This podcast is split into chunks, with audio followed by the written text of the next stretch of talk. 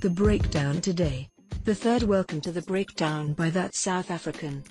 Today in the headlines, Luther Lebelo told the Nugent Commission the impression that he had spent R759,000 to clear his name was incorrect.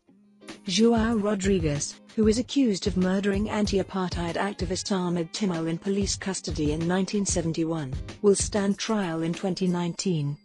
Can an apartheid cop still be charged with murdering a freedom fighter? Former security branch officer João Rodrigues's application to dismiss the charges against him argues that the state's failure to prosecute him earlier violates his rights. The case is crucial to many families of killed anti-apartheid activists seeking justice. The CEO of the charity organization has stepped down as Liberians express outrage at the assault of young girls under her watch.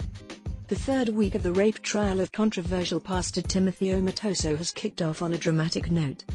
His lawyer has presented a litany of complaints to the Eastern Cape High Court in Port Elizabeth, saying that the Judiciary and Law Society of South Africa has failed to come to his defense, while his clients fear for their safety.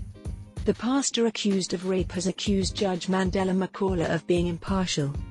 Violence researcher Mary de Haas has questioned Sunday Times editor Bongani Siqoko's apology for its fake Cato Manor Death Squad article, closing in on the four men accused of the rape and murder of Stellenbosch student Hannah Cornelius. The state has presented a slew of DNA evidence and cell phone tower analyzers in the Western Cape High Court.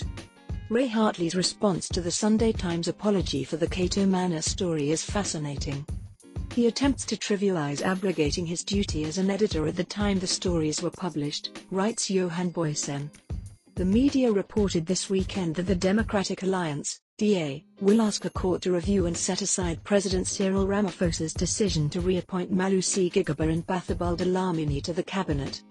This comes after retired Judge Robert Nugent recommended that Ramaphosa fire suspended South African Revenue Service, SARS, Commissioner Tom Moyane immediately, regardless of whether he is found guilty of the disciplinary charges leveled against him.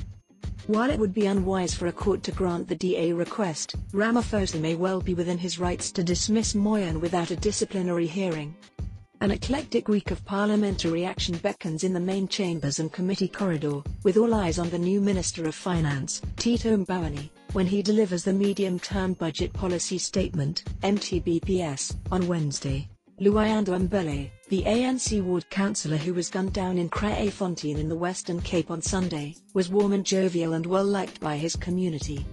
Must the island nations of Africa align with India or China, or can they straddle both to achieve maximum economic value? By Ronak Gopaldas. Africa's oldest president, Cameroon's Paul Biya, has easily won a seventh term after a constitutional council that he appointed rejected all legal challenges to the election.